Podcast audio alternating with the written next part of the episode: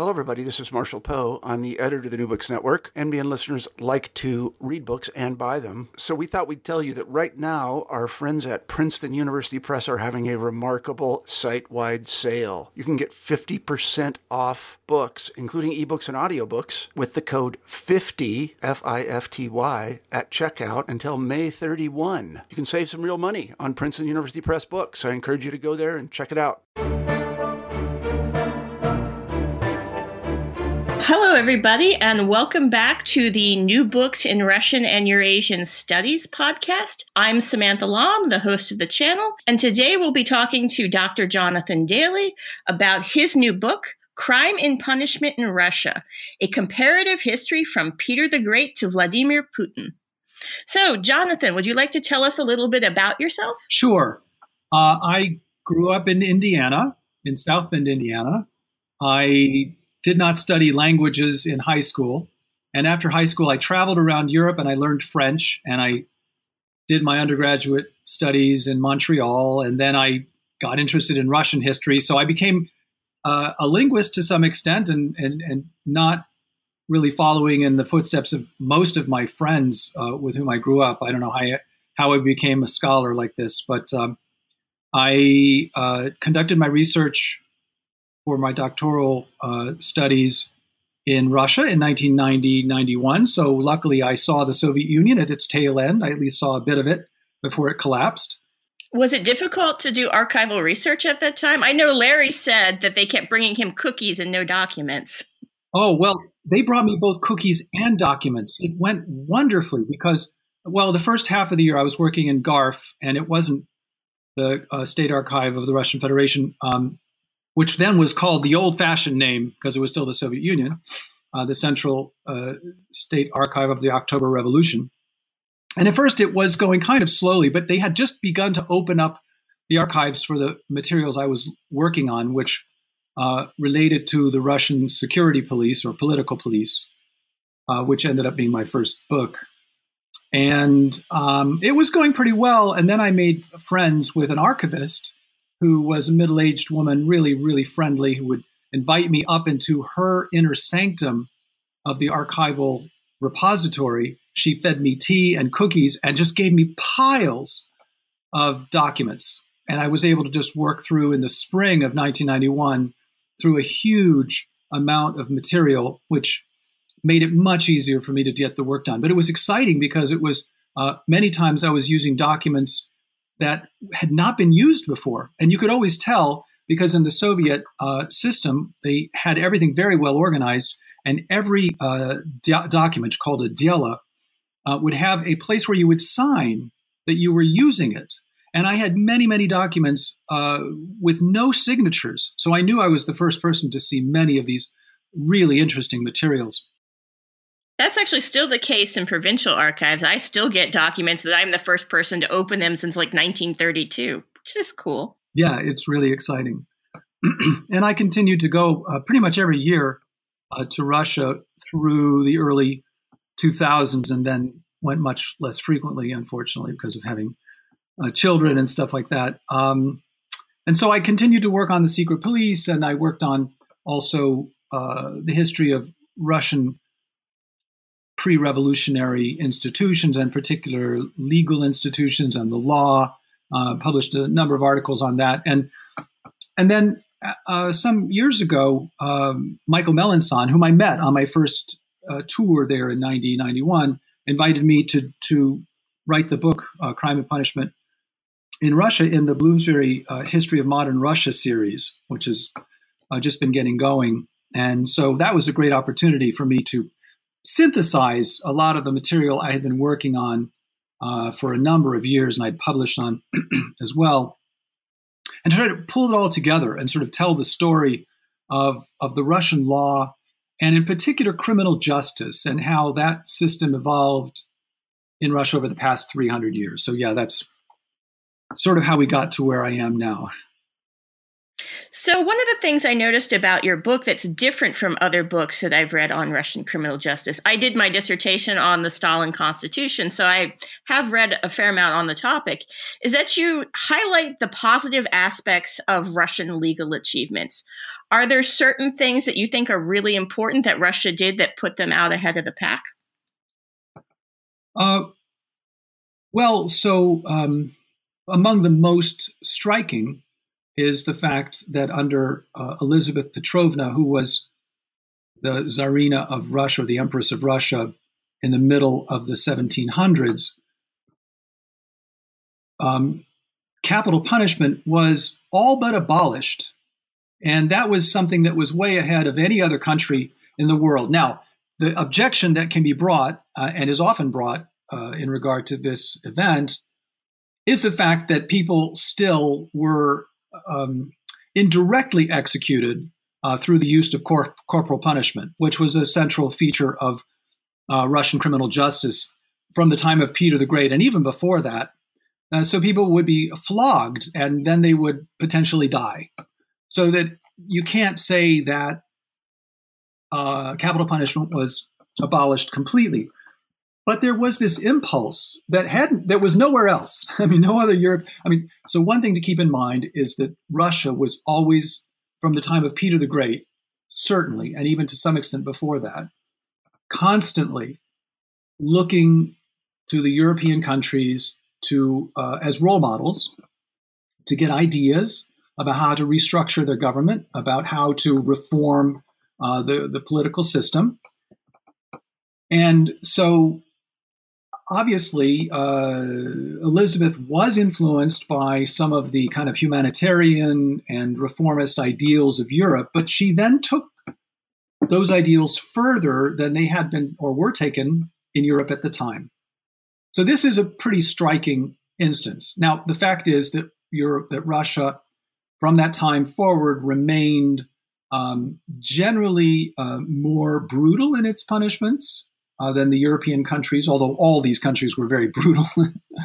but um, uh, the, so the flogging continued. Um, there were things like uh, bodily mutilations as part of the punishment process that were only abolished in the early 1800s in Russia, such as nostril slitting, uh, which had been abolished uh, decades before in Europe. So, in some ways, and indeed in most ways, Russia was lagging in terms of sort of reformist impulses and pro- policies.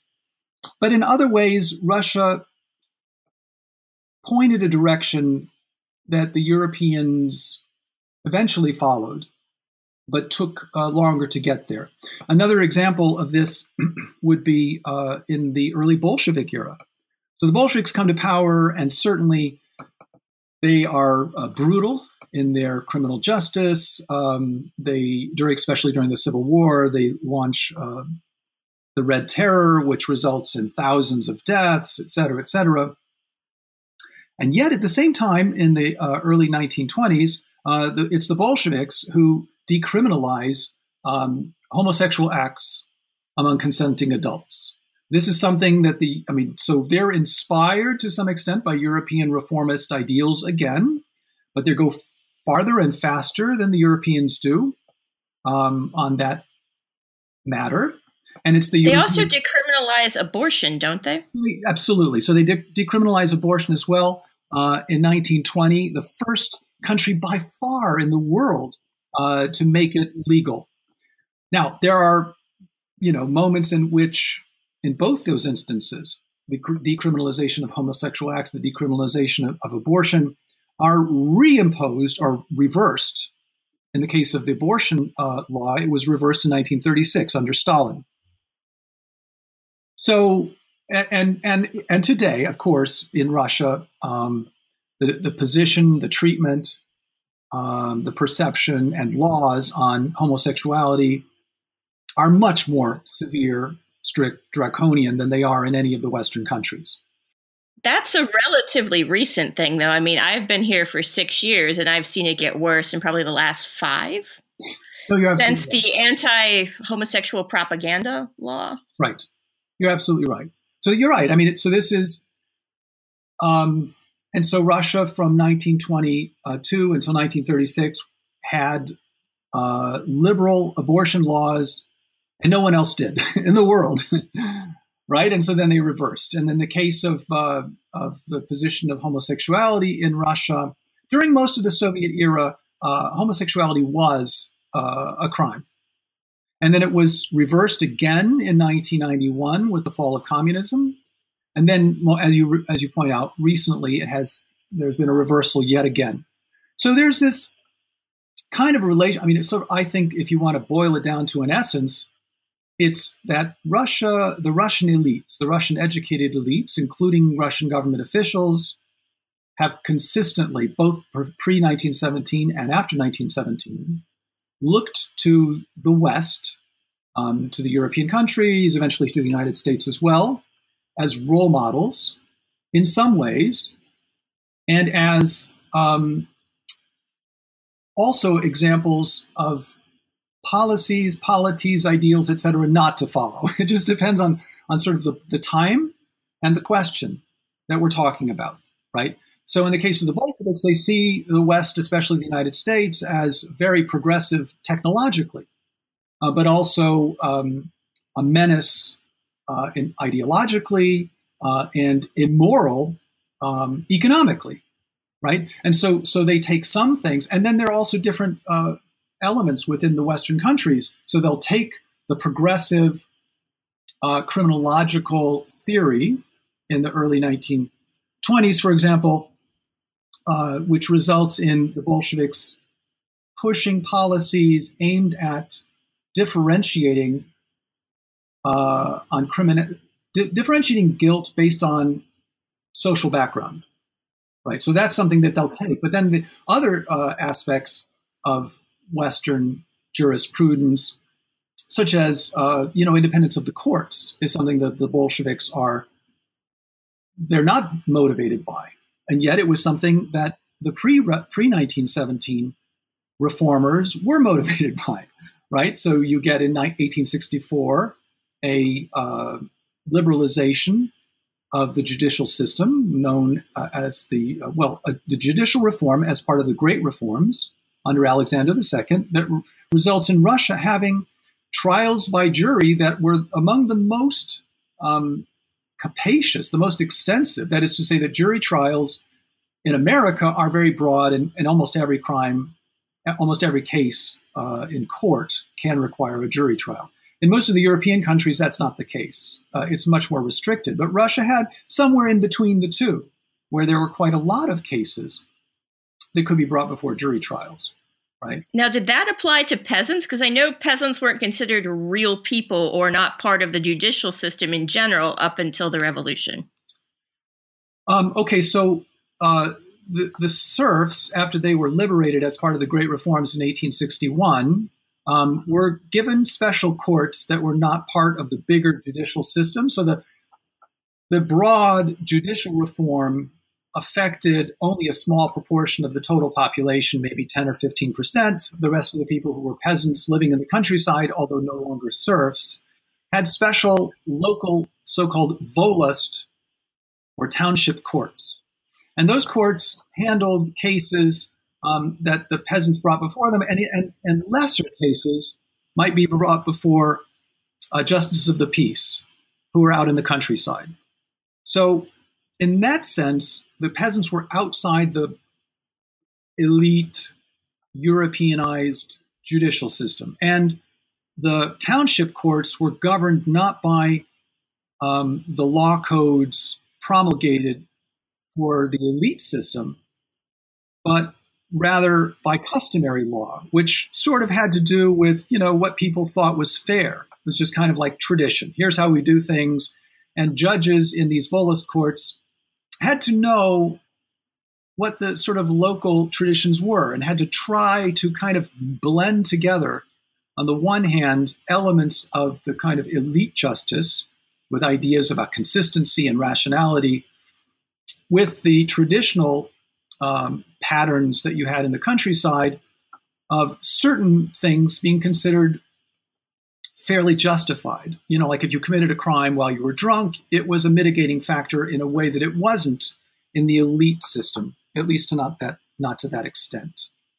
Um, so in that way, they were outside the system, right? But the the system and the uh, judicial elites were gradually trying to pull them toward um, kind of elite Europe, Europeanized, westernized, systematized law. And to some extent, over the next several decades, that begins to happen. That is to say, that the uh, courts begin to impose a kind of more um, standardized law on the one hand, uh, and also um, many more peasants seek to join or to enter into the regular courts whenever they can. And one way in which they certainly could was any time there was uh, a difference between them and someone who was subject to those official higher level courts right? And so in that sense you know the peasants were outside the system but also gradually drawing more toward it and then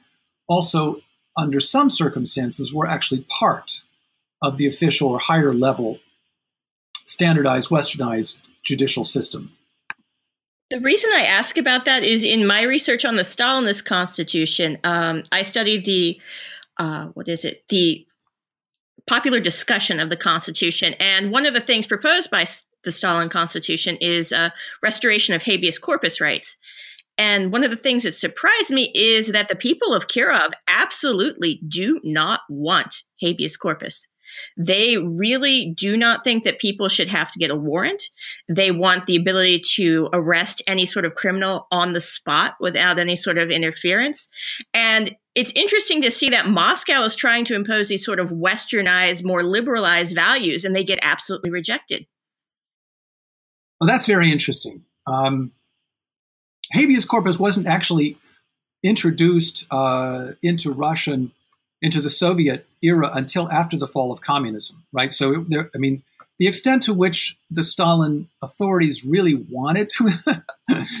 well, I mean, it's codified in the Constitution, and I have found evidence in 37 and 38 where people from the regional level are going after local officials for violating people's constitutional rights with illegal search and seizure. For example, to meet a flax procurement quota, they simply go through everybody's house and steal all their flax. They take it from their pillows, from their bed sheets, from any sort of thing that they have. And they are written up by Obkom inspectors for violating these people's constitutional rights. So it is enshrined in the Constitution, and at some level, higher level officials are trying to implement it. But the local level, it seems to have almost no resonance. I got you. Well, that's that's really interesting. Um, it was not a tradition in uh, peasant culture to believe in such niceties. I mean, there was a general sense that it was obvious what was right and just and what was wrong. And uh, so that's why in the traditional peasant uh, or customary law, the idea was that uh, you know people would just get together and they would talk about it and they would decide, okay, this person is guilty. Let's punish them. How are we going to do it?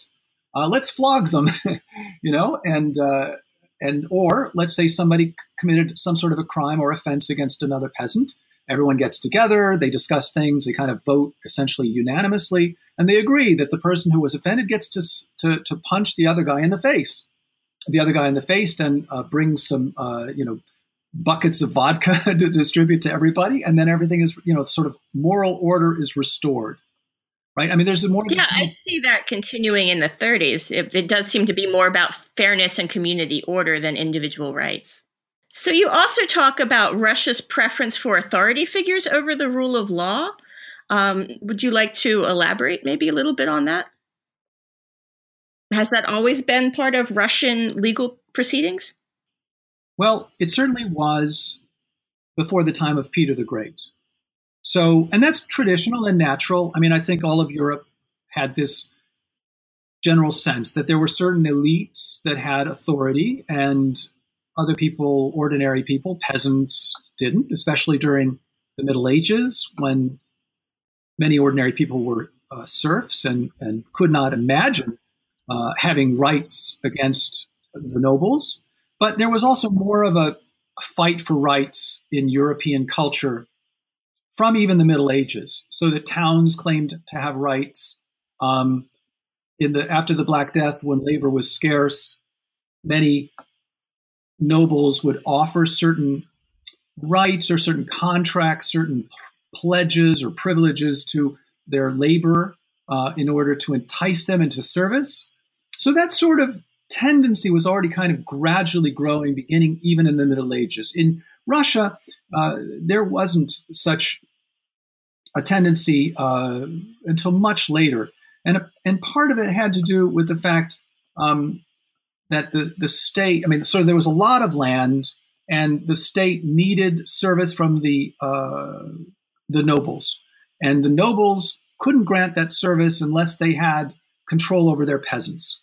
And so, from early times, you know, even way before Peter the Great, there was a tendency of the state to confer uh, and to grant pretty much total control over uh, the serf population so that those nobles would have the ability to serve the state in the military for the most part, right? So, so that mentality went way back. Now, Peter comes to power in the early 1700s, and he's basically uh, to import European ideas because he has taken a trip. Like as soon as he becomes uh, sole czar in the late 1600s, he in 1696, uh, 97, he goes to to Russia to Western Europe for 18 months, and he travels all around, and he sees, wow, they're so rich, they're so powerful, they're so well organized. We've got to do all of this, right? And so he imports ideas, workers, uh, concepts, structures, institutions, you know, kind of approaches, laws, etc. You know, uh, I mean, everything he can take, he he does, and but what he doesn't take, um, the one thing that he doesn't incorporate into his westernizing program is limits on his power. Right? I mean, he's he has this idea that Russia is this kind of, you know, chaotic, old-fashioned place and it needs to have order imposed upon it. And if he does not impose that order, it's not going to get imposed. And Russia is just going to slide back into sloth and disorganization, right? So, I mean, he might even recognize that in those countries there are certain limits on constitutional authority, but in, in Europe, uh, but he also both consciously and, and probably unconsciously, holds that he can't institute that in Russia, right? So over the course of the entire eight, uh, 18th century, there's still this sense that it's really the state, and especially the autocrat, the czar, the emperor, and empress, or empress, depending, right? Um, who is the one who's likely to be the most progressive, most forward looking, the most uh, reformist. And so it is really, it, it's just continuously all throughout the 18th century.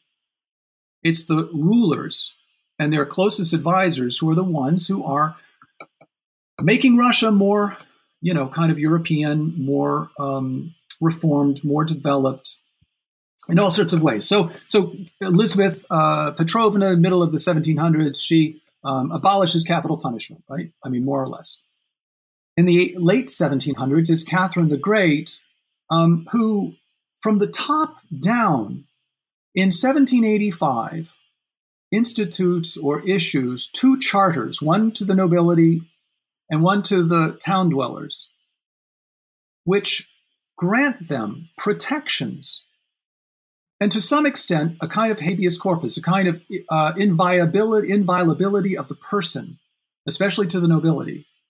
For the first time, it makes their property inviolable. It can't be seized by the state. I mean, in practice, it mostly wasn't, but it could be before. And it can't for the nobles after 1785. Um, but at the same time, at exact, you know, at the same moment that the nobles are receiving these grants of privilege, immunity, and right. So therefore, it is the golden age of the nobility, as it is sometimes called in the scholarship. At that very same moment, it was really the apogee of the uh, serf owning system. So it was nothing like a golden age of the peasantry, right? I mean, so there were no right. The peasants had no rights. Uh, the serfs had no uh, dispensations, no immunities of any kind, and and, this, and in principle, in practice, the serf owners And remember, the, the serfs were not liberated until 1861. The serf owners throughout the next many decades could murder their serfs and pretty much with impunity. Now, they rarely did so because it was uh, against their economic interest, but they could do it. They could flog them, they could make all sorts of decisions for them, they could break up families, et cetera, et cetera, similar to the slave owning system in the American South. Well, I remember they actually would register the number of souls a, no, a noble person owned. Yeah, right. That was always creepy. That's absolutely true. Now, in reality, I mean, so it's even kind of legally somewhat ambiguous because it's not legally clear that the serf owners owned the serfs actually. I mean there's no there's no text anywhere that states yes they own them and there's no text that states that they don't own them. There's sort of a kind of understanding within the law that they don't really own them per se they own the land. And the serfs are attached to the land. The land the serfs can't leave the land very easily. And so in that sense they they, they do own them but in in actual legal fact they don't you know? But they still treat them um, in a in a proprietary way and in a um, authoritarian uh, way, and that sort of mentality, right? And so, and within the countryside itself, within the uh, communities of the serfs, it's also very hierarchical. It was very hierarchical before the liberation of the serfs. That is to say, that there were um, the heads of household, the male heads of household who were the deciders. And they would get together at assemblies and they would decide things for everybody else. And there was a, uh, a set of privileges that you had if you were um, a member of that set, that is, the leadership of the village. Um, it was typically older men, and they kind of lorded it over everybody else.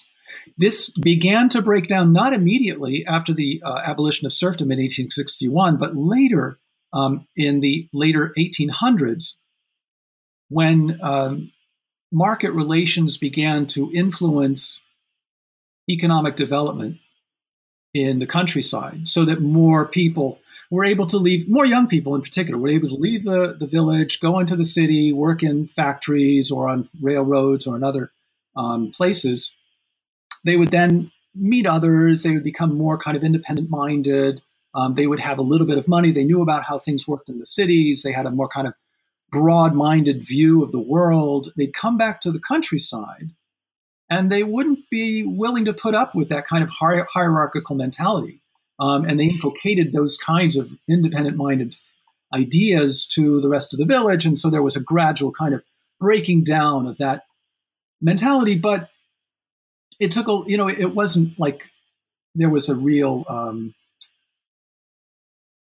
sort of acceptance of um, of a broad democratic understanding of, of relations within the village. I mean, it's true that that when 1917 happened and the um, you know the, the, the the czar fell in early 1917, and in the country, so so the the army you know half disbanded. Uh, soldiers flee from the the front that's uh, collapsing and go back to the villages where they are uh, they participate in the summer of 1917 in a redistribution of land. Land had been somewhat accumulated in larger holdings by some uh, peasants, sometimes called kulaks, who were supposed to be somewhat, you know, they were richer or better off than others.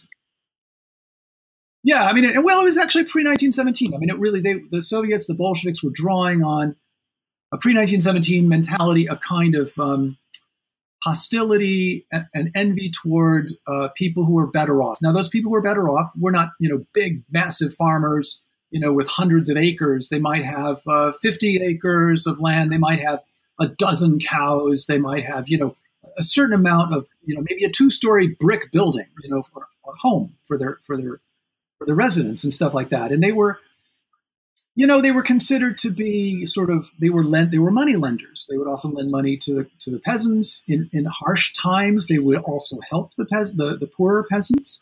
They expected obedience and sort of deference from those guys, etc. Anyway, in 1917, all of those better off peasants were kind of you know wiped out. Not now they were not killed, but the, their holdings were divided. They were seized, just as the as the holdings of the great landlords, the big landowners, the noble landowners, the remaining ones, even though they had been in decline uh, since you know 1900 for sure, um, and especially after the revolution of 1905 that drove a lot of nobles out of the countryside. Anyway, in 1917 um, these local communities come together and they say, okay, let's distribute all this land. There's there are land holdings. You know, people have got 50 acres. Let's divide it up so that everyone's got an equal amount. You know, everyone's got like uh, five acres or 10 acres depending on the place, and and, and everyone has one cow. You know, no one's going to have 10, etc. So, um, so that happened in, you know, we don't know 100% exactly how it happened everywhere because there were no, you know, no, not everyone was writing about what was going on, but we have a general sense um, that it was a fairly democratic process, as there was a lot of democratic processes throughout Russia in 1917 in all sorts of uh, venues, uh, in parishes. You know, uh, church uh, members would get together and they would make decisions. You know about what to do. Should they? Should we try to elect our priest? You know, should we ask for a dispensation? uh, from the church, you know, to remove this priest, et cetera, et cetera. You know, in every walk of life, in the factories, obviously, and in uh, other workplaces, in government agencies, civil servants, everyone was organizing in a kind of democratic way. So somehow, in 1917, um, a tendency that had already been kind of underway, as I say, since the late 1800s on the countryside, comes to full fruition and seems to have worked into kind of an anarchic grassroots democracy, right? But obviously, I mean, as soon as the Bolsheviks are able to establish their uh, one party dictatorship um, fairly quickly after the Civil War, that is uh, mostly rooted out. I mean, there's sort of vestiges of it that remain in the um, in the Soviets that do have something to say at the local level and do, as you were saying before, protest, for example, in the early uh, 1920s or in the Civil War era. They're protesting um, against the um, coercion and violence of the secret police, the Cheka.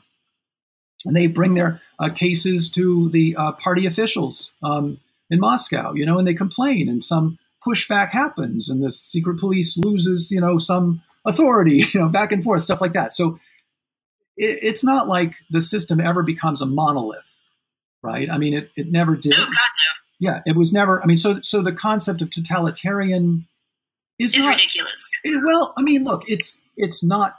There was a totalitarian impulse, and there was a totalitarian desire to control everything that could be controlled. In practice, it wasn't totalitarian. I don't even know that that existed because it seems to me that a lot of times the, the Bolsheviks had a democratizing impulse that was often foiled by local officials. I mean, I see, for example, on the collective farms, they're supposed to have democratic meetings. They're supposed to elect the collective farm chairperson. They are supposed to vote if people are being accepted or expelled. And oftentimes that is foiled by local people in positions of power that want their person in charge or would like their friend to run the collective farm so they can get, for example, extra meat, extra dairy products, extra honey.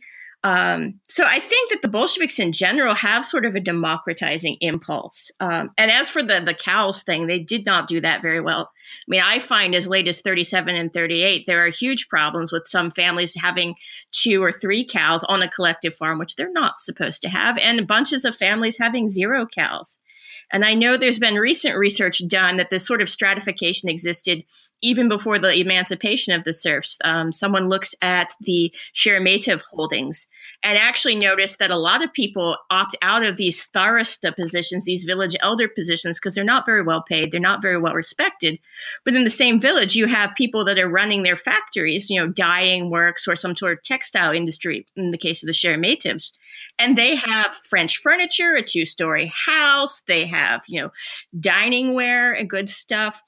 And then you have poor, lazy people who are living in a dirt hut, and they found it was very difficult to get the peasants who were doing well to help the poor people. This idea of sort of this communal lifestyle, some recent scholarship has thought maybe is a German import that was imposed by a German ethnographer who came and did very cursory work, did not speak any Russian, and came up with a sort of uh, utopian idea modeled after German experience rather than being anything that actually existed.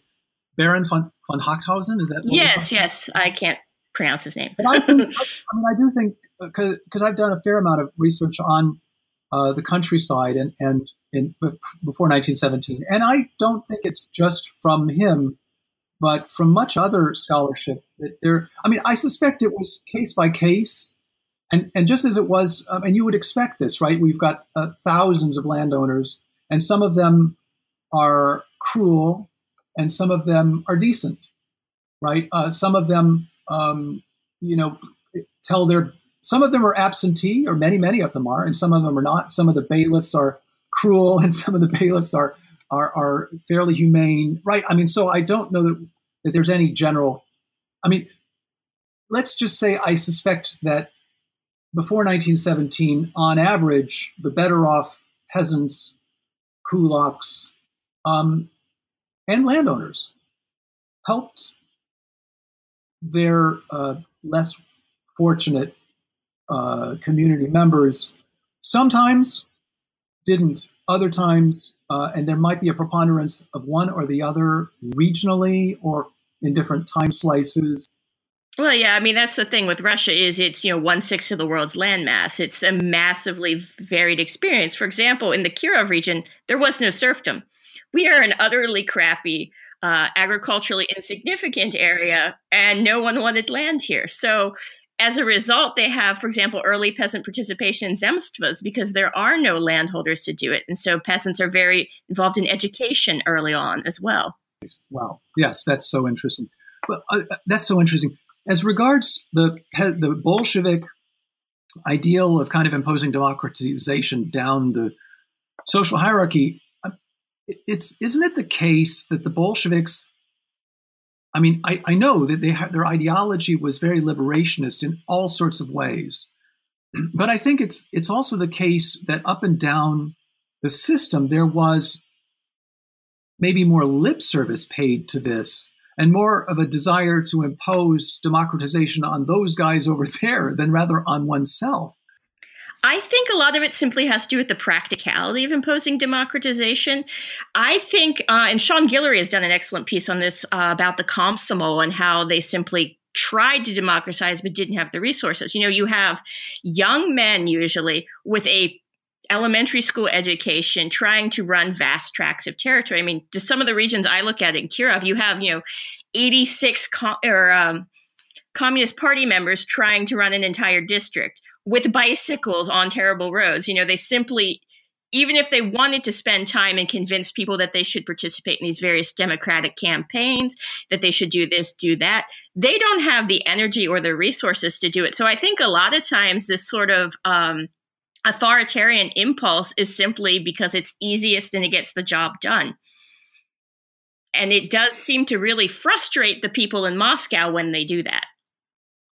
Right. No, that that makes sense. And and there are also, I think, within the culture, and this gets back to your original question about the authoritarian impulse and and deference to authority. Um, there does seem to be in Russian history a lot of tendency for some people to have a lot more initiative than others, um, and the and so I could also imagine that the leadership might be receiving orders. You know, be sure to conduct democratic discussion, but they're worried that if they do, then there's going to be just such a chaotic, uh, you know, set of voices raised, and nothing will get done, and and people, you know, just the way uh, uh, uh people feel about meetings, oftentimes, you know.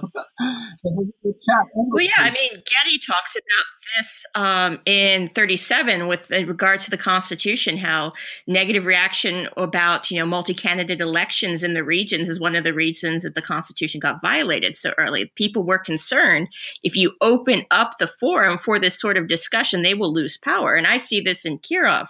You know, they're concerned because you do have uh, individual smallholders, former kulaks, becoming you know, rural Soviet chairman and then inviting their friends into the administration and basically setting up up these little family circles that oppose the local communists. And when there's like, you know, 75 of you and you're trying to run this entire forested district, that is a real problem. Well, and that actually leads me to another important element of what I would consider Russian political culture. Um, going back to Peter and going right up to the present, and is something I talk a lot about in the book. And that has to do with the personalization of authority, the personalization of power and institutions. So, you know, Thomas Jefferson famously wrote, Let us not have a government of men, but of laws. And Peter certainly, Peter the Great in the early 1700s, certainly believed in the law. He wanted a kind of rule of law. Um, and he paid a lot of attention in legislating uh, to writing, uh, you know, kind of little uh, prefaces to sort of every law of any consequence that was issued in, in his name. Um, to to kind of explain, you know, here's the purpose. This is why we're doing this, right? He wanted to kind of draw people along with reason and not just with force. Um, but the fact is that he also thought that his like he was the only if he was the only one capable of dragging Russia into the modern age. Uh, he was the one with the most energy. He was most dedicated. Most of the people within his in the polity and the culture were kind of more old fashioned. Many of them were wedded to the old uh, Muscovite folkways. And so, in practice, you know, I mean, he insisted that his will be enforced um, and that nothing constrain it, right? That he's not under the law. He never thought of himself as under the law, right? He was the law, he was the font of all law, and he wanted that law to be respected down the whole hierarchy. And I think that's um, a, a, way of a way of thinking of most of Russia's rulers, um, with some exceptions. So, in the case of Alexander II, I mean, when he instituted the judicial reform in 1864, he may not have known what he was doing. But what he did was he instituted an independent judiciary. Now, we talk about in Western societies uh, the separation of powers, right? Uh, and so you've got the judicial, executive, and legislative branches of government, and each one of them should be sort of balancing the other. And that had not ever been the case in Russia. In Russia, before 1864, every bit of power was in the hands of the sovereign executive, judicial, legislative, all of it. In Western Europe, um, the judicial branch began to be separated out already in the Middle Ages, already in the 1100s and 1200s, right? Legislative authority didn't break out away until um, the glorious revolution of uh, in England in 18, I mean 1688, a little bit earlier to some extent in Holland or in Switzerland, and then afterwards, uh, more more generally, although with a lot of uh, fights in Russia, that didn't happen until 1906, right? So Russia is definitely lagging, um, and there is this this general sense that the, the the ruler is jealous of his or her power and doesn't really want to share it.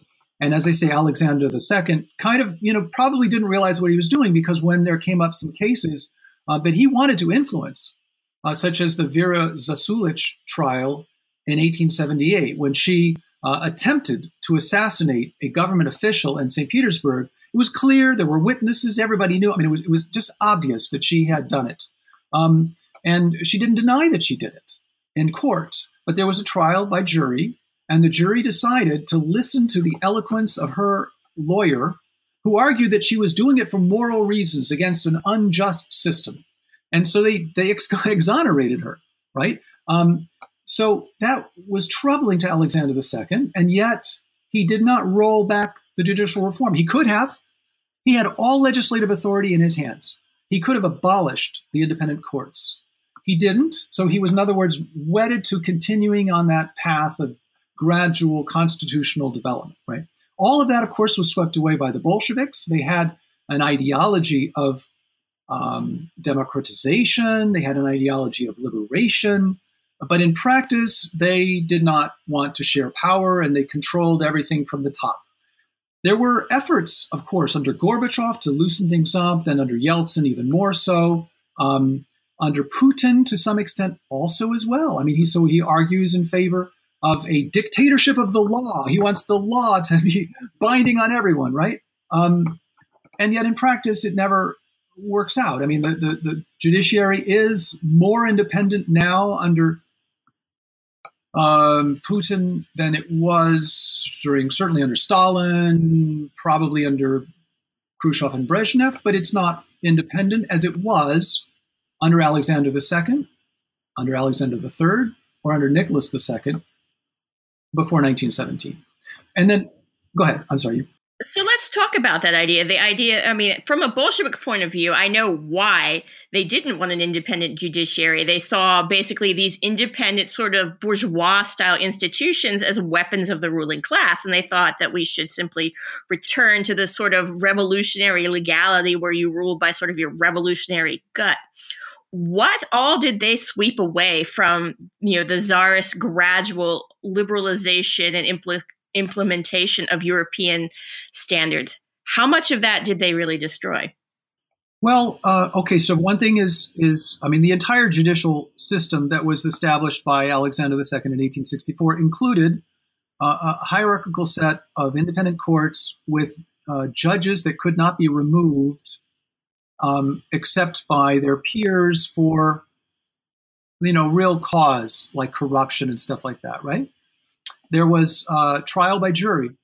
So that um, before 1864, basically what you had to do if you wanted to convict somebody, you're a prosecutor.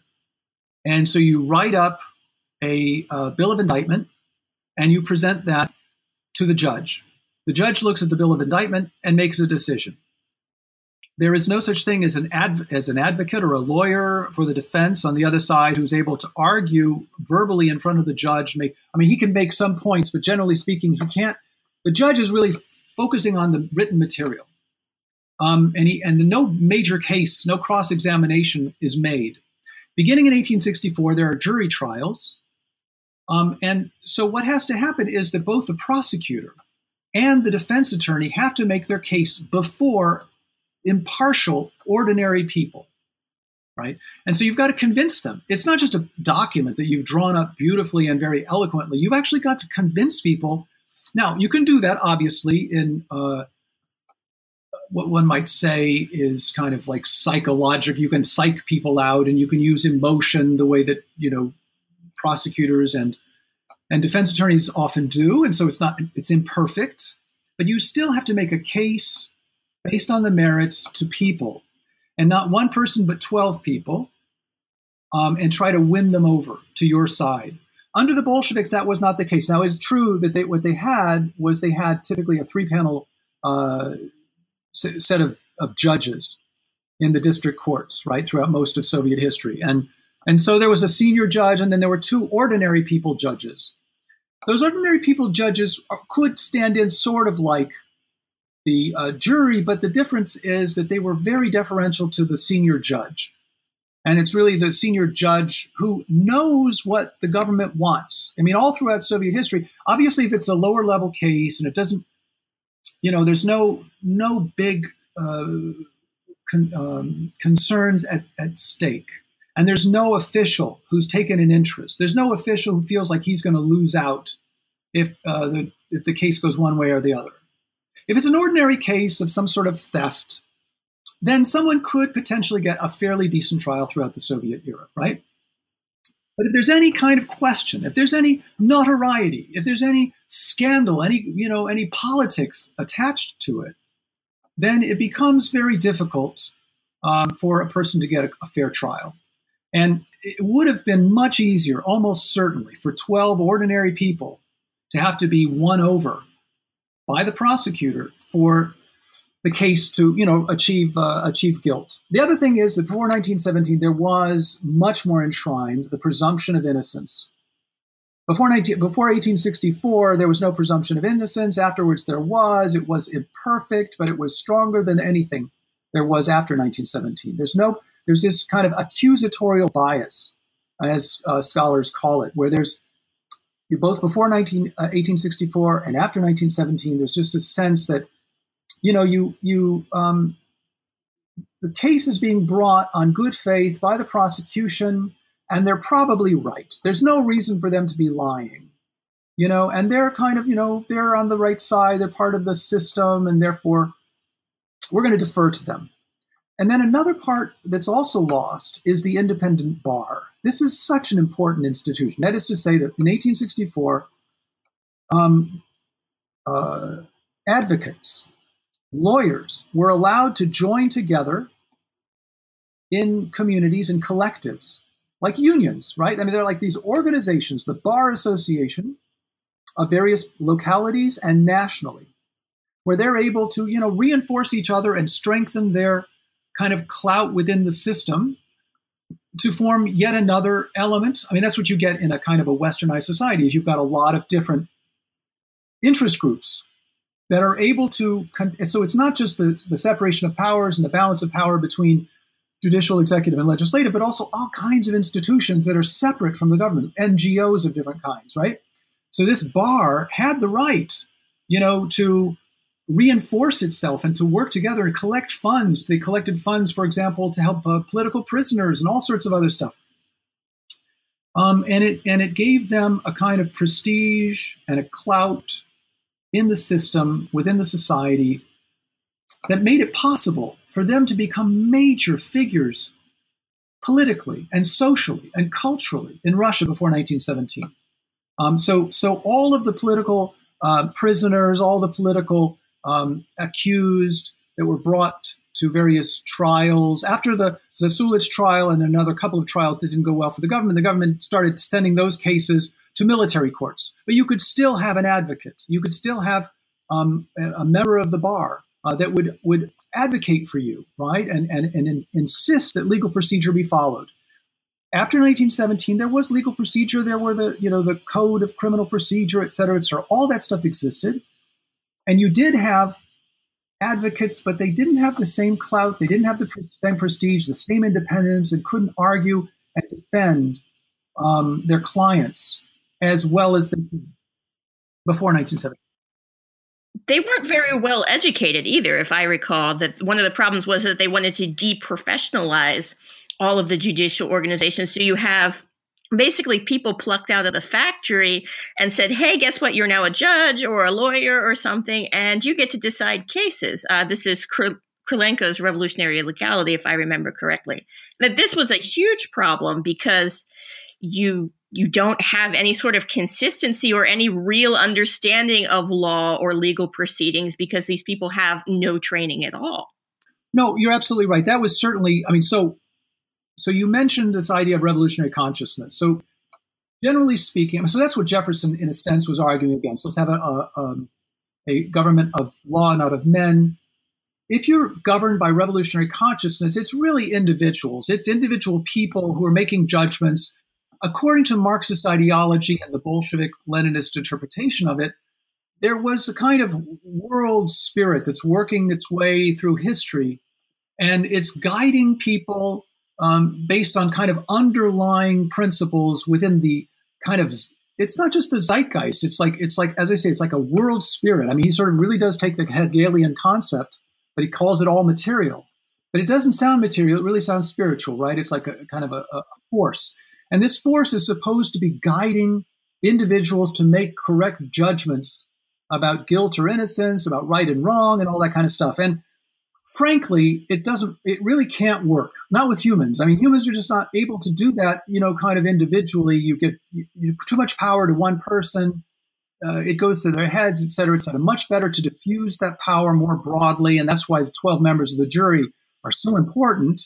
Um, and and so so that's also so so what's swept away is this kind of rule of law and procedure that is followed independently followed impersonally, based not on my judgment, you know, whatever, whether it's guided by revolutionary consciousness or not, but it's I'm a single individual making a judgment, right?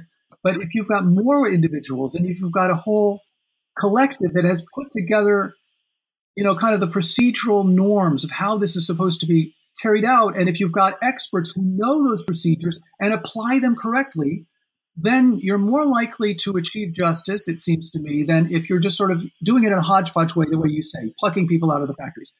This changed, incidentally, gradually. Yeah, I know. Right. Vyshinsky actually introduced this idea of a professional um, judiciary again. And some people argue that the Stalin constitution was sort of the uh, return to this codified, normalized system. Yeah, that's, uh, that's absolutely true. I mean, part of the problem then is that in 1937 uh, and 1938, thousands of judicial personnel are killed. Um, and, and so then they've got to sort of backtrack again after that in the late 1930s to try to build up the cadre of judicial uh, experts. And then the war happens. And then thousands and thousands more die, die and are killed, right? So, so then it's, it's interesting that in, in 1949, it's really a big turning point in this regard uh, concerning judicial procedure because a number of, of rulings come down um, from the Politburo, really from Stalin, right? Saying, from now on, we're going to hold you to account, you judicial personnel. Um, you're going to be held to certain norms, and these norms are biased again toward the prosecution. so the point is that if you if you exonerate uh, too many people, it's going to be considered that you're doing something wrong, and that in fact you should get as many convictions as possible. So the prosecution is dying to get uh, convictions. The judges don't want to make the prosecutors unhappy the judges, you know, go along with the prosecution for the most part. There's this accusatorial bias that continues, and so the number of of, um, uh, of acquittals plummets to a tiny, tiny fraction. Sort of like you know, less than one percent of people are acquitted, starting in 1949 and going forward for the most part throughout the Soviet era. That balloons out somewhat under Yeltsin and early Putin, and now again it's up. You know, I mean, it's it's again very very low sort of half a percent of acquittals, et cetera. I mean, it's just this kind of tendency within the system to think that pr- the judicial procedure, the goal of judicial procedure is to achieve a kind of tying up of the knots, you know, tying up of loose ends, you know, avoiding uh, mess, rather than um, of achieving um, justice, of achieving, you know, making sure no one is is um, put away who's not guilty, making sure that you find true guilt, true innocence, and stuff like that. That's what a justice system is supposed to do, right? It's supposed to be impartial, predictable, fair, and um, and it's supposed to be seeking to get at guilt or innocence. And it's hard to manage that, and, mo- and many systems around the world don't do it. It's not like Russia was so unusual. Oh, you know, like Russia is, is different from every place else. It's, it's rather that the European countries were more unusual uh, for having achieved greater kind of uh, achievement in judicial procedure that was fair, impartial, and, and predictable and regular. And that the and the and the Russians were recognizing, you know, you, know, from the time of Peter to some extent, and certainly strongly under Alexander II and the, and the Great Reforms, um, moving in that direction and trying to reinforce and strengthen it. By the way, one of the most important laws uh, or bills, rather, in this uh, direction that was uh, debated in the Duma before World War I was the law on the inviol or a bill or various bills on the inviolability of the person.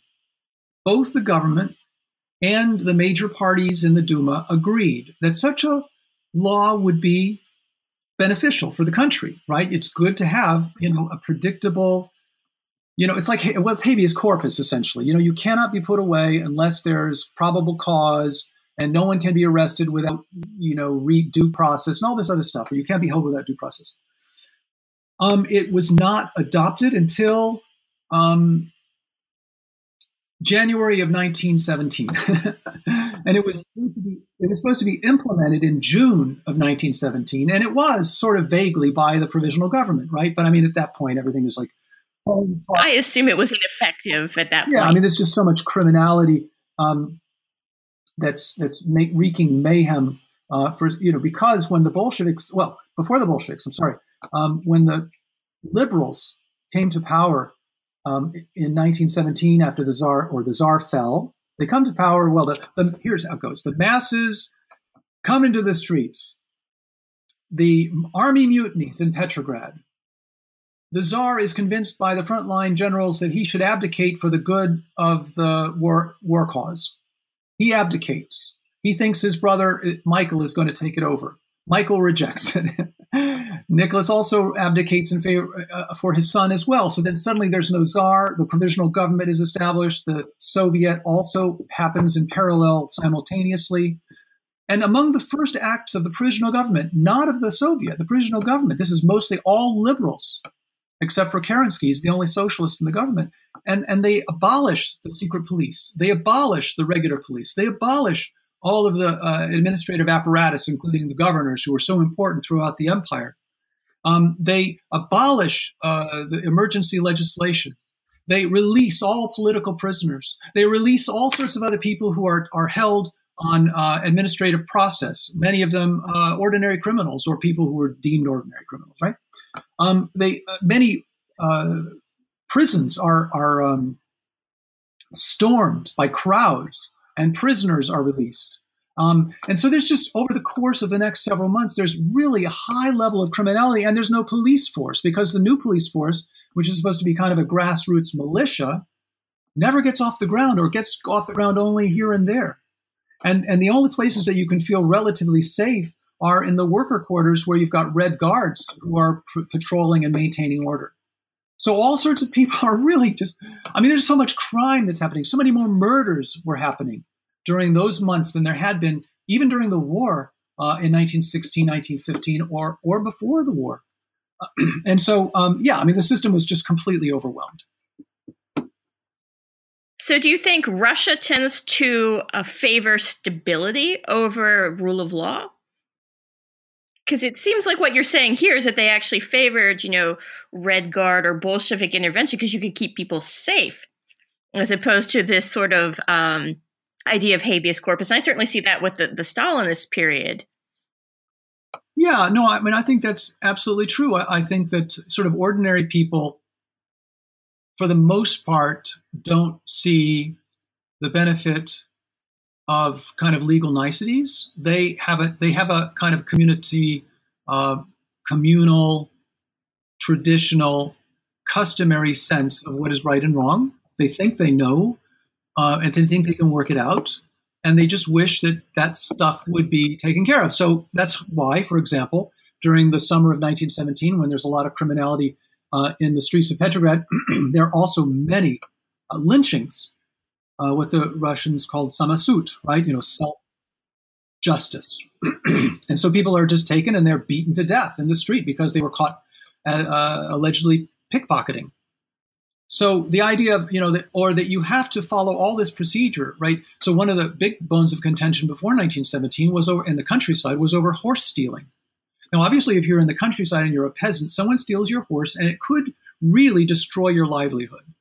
And so you think of horse stealing as a terrible crime. But of course, if you're living in Petrograd or St. Petersburg, of course, uh, before the war, you don't think that's, that horse stealing is like that. I mean, horse stealing is bad. It's a kind of gr- maybe grand larceny, but it's not like a murder. Uh, and yet, if you're a peasant, you might think of it as like a murder because someone has maybe taken your livelihood away and your family's going to starve. So, so they did not like the way that the official justice dealt with horse thieves. A horse thief, as they were concerned, for so far as they were concerned, should be put to death because this was somewhat such a, an absolute menace, right? So, in that sense, the legal niceties were not what they wanted. They wanted a kind of order that came down to their sense of kind of uh, moral economy, as scholars sometimes say. Um, and sort of the rule of law is what you hanker after when you've reached a certain level of comfort and, and organization in your life and structure and all of that stuff. And that was really only uh, in the in the cities among educated people. I mean, those folks, obviously, the liberals, um, professionals, educated people in the cities, they did want the rule of law. They did not like the fact that they could be harassed uh, merely for their political ideas, right? Um, they and and they and, and in the case of the countryside, you know, one's going to be harassed for political ideas because for the most part they don't have anything but monarchical and and pro-orthodox ideas, so they're not going to be harassed for that. They're not really worried. It's it's in the cities where you might you know be pursuing some kind of socialist idea. Um, you're not advocating violence, let's say, but yet you could still be put in jail. You could still be exiled to Siberia, and this is an outrage um, from their point of view. For the countryside, by the way, it's not an outrage because uh, right down to 1901, when this right was abolished, um, all of the peasant communes, going back to a law of 1762, had the right to recommend the administrative exile for any person in their community that they thought was a, a menace to their community. They didn't have to prove anything. They just had to, as a group, assert to the local official that this particular person is lazy, troublemaker, whatever, and then that person would be shipped off to Siberia or wherever. How do you see this applying to the uh, Yeltsin Putin transition, this search for stability over the rule of law? Well, in the case of Yeltsin, um, you know, obviously the system, he dismantles communism and he makes it so that it really can't come back. He uh, breaks up the holdings of the Communist Party. He hands them over to various institutions. He sells them uh, to the highest bidder. He, you know, he sells them to people who support him. Uh, and so all this property is diffused uh, among what come to be known as oligarchs. Uh, and then there's a lot of lesser uh, people who are money makers and building up their fortunes. Um, it is a transitional period in the 1990s where a lot of people suffer because um, you know, inflation takes away a lot of their uh, purchasing power. Their wages are not going up. People, especially on fixed incomes, people who are working for the state, and until that time, everyone worked for the state. So in this transition, a lot of people are suffering, and at the same time, uh, the the previous police apparatus was also semi dismantled. The KGB is no longer given the same authority it had before. The name has changed, of course, to FSB.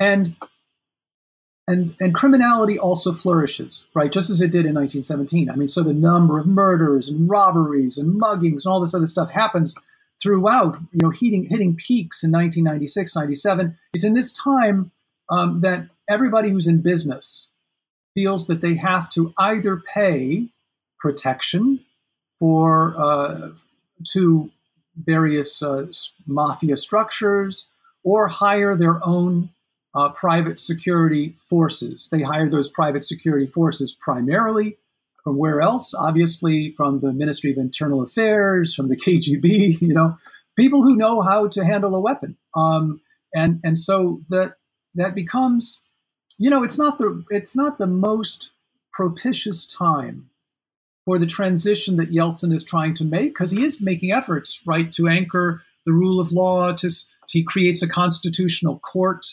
um, that is uh, supposed to uh, judge the constitutionality of any action and any law.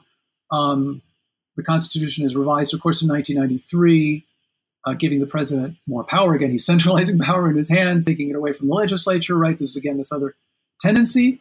Um, but you know, it's a, it's a general gradual improvement. I mean, there's an awful lot more security of the individual. If you're not murdered by a robber or something, you have more right to express yourself, uh, to engage in activities that previously were criminal, such as uh, buying and selling goods, being uh, engaged in commerce. Um, you can criticize the system. You can write and publish pretty much what you want. You can organize non-governmental organizations. Um, you know, it's, it's a flourishing of civil society. And that's uh, challenged to some extent in 1998 when the ruble collapses, and again, people are hurt uh, economically. But then it's things are sort of recovered for Russia um, after that over the next few years because the price of oil spikes, and Putin comes to power in 1991 uh, at a propitious time because uh, you know he comes to power for the next decade. Oil prices are high, and this really because Russia's biggest export um, is the export of oil and natural gas. Um, this really helps economically, and so under uh, Putin in the first years of his regime, he does believe in the law, the rule of law. He is a lawyer. His prime minister Dmitry Medvedev is also a trained lawyer. Um, and they both believe in the rule of law. They both recognize that the rule of law is going to be important for encouraging business. I mean, business needs predictability in the law, as you can imagine. I mean, if you're if you're trying to plan out your business future and you're not sure what the rules are, it's hard to do, right? So, and he wants to, he wanted to encourage business, et cetera, et cetera, right? And in the early 2000s, he pours money, um, like in a big way, into the judicial system, uh, hiring more officials, hiring more bailiffs uh, for security at the courthouses, um, buying computers for all the courts, uh, putting information about court decisions and other details about judicial matters on the internet. I mean, there's just a big effort at kind of beefing up and strengthening, causing, helping the, the judicial systems flourish, right? Unfortunately, at the same time, and I have no idea what his intentions were. I mean, did he start out like, really, I want to build up rule of law and, and somehow stumbles into corruption? Um, or was he really, you know, corrupt and wanting to line his pockets and those of his cronies from the beginning? And he, all, but at the same time, he also wants the rule of law to help the business to flourish because it is going to be better for the country. I don't really know, but I mean, the, what happens is that the, tr- the tendency of of law to be personal, partial, um, you know, connected to connections, like who you know, who you can get to press for your case behind the scenes before your trial, who you can get to give money to or threaten the judge. That, unfortunately, you know, was always the case in the Soviet era, especially in high profile cases, and it's returned. I mean, that that's the way it is now, and and if there's uh, you know money to be made, or if there's a, a personal gain or loss involved in a particular case for some major official, crony, oligarch, or whatever, then that unfortunately is going to have a major impact on the outcome of the trial. I think that's always been the case in Russia, though. To get something done, it's more important who you know than any sort of procedural norm. I mean, I see that in the educational sphere myself all the time, and I find it quite frustrating. But I think it's part of life here. Well, Jonathan, uh, I think we've taken up quite a lot of your time.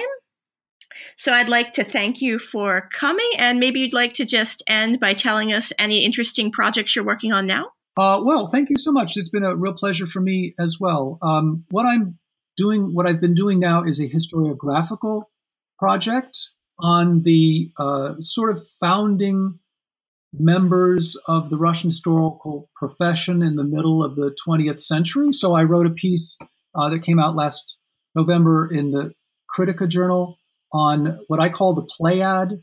It's five uh, historians who worked with Michael Karpovich beginning in 1946 at Harvard University.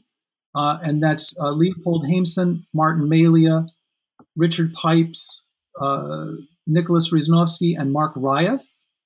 Um, and currently, I'm editing the uh, correspondence of Marc Raeff and Richard Pipes, which is uh, very interesting. It's coming out this coming fall with Brill.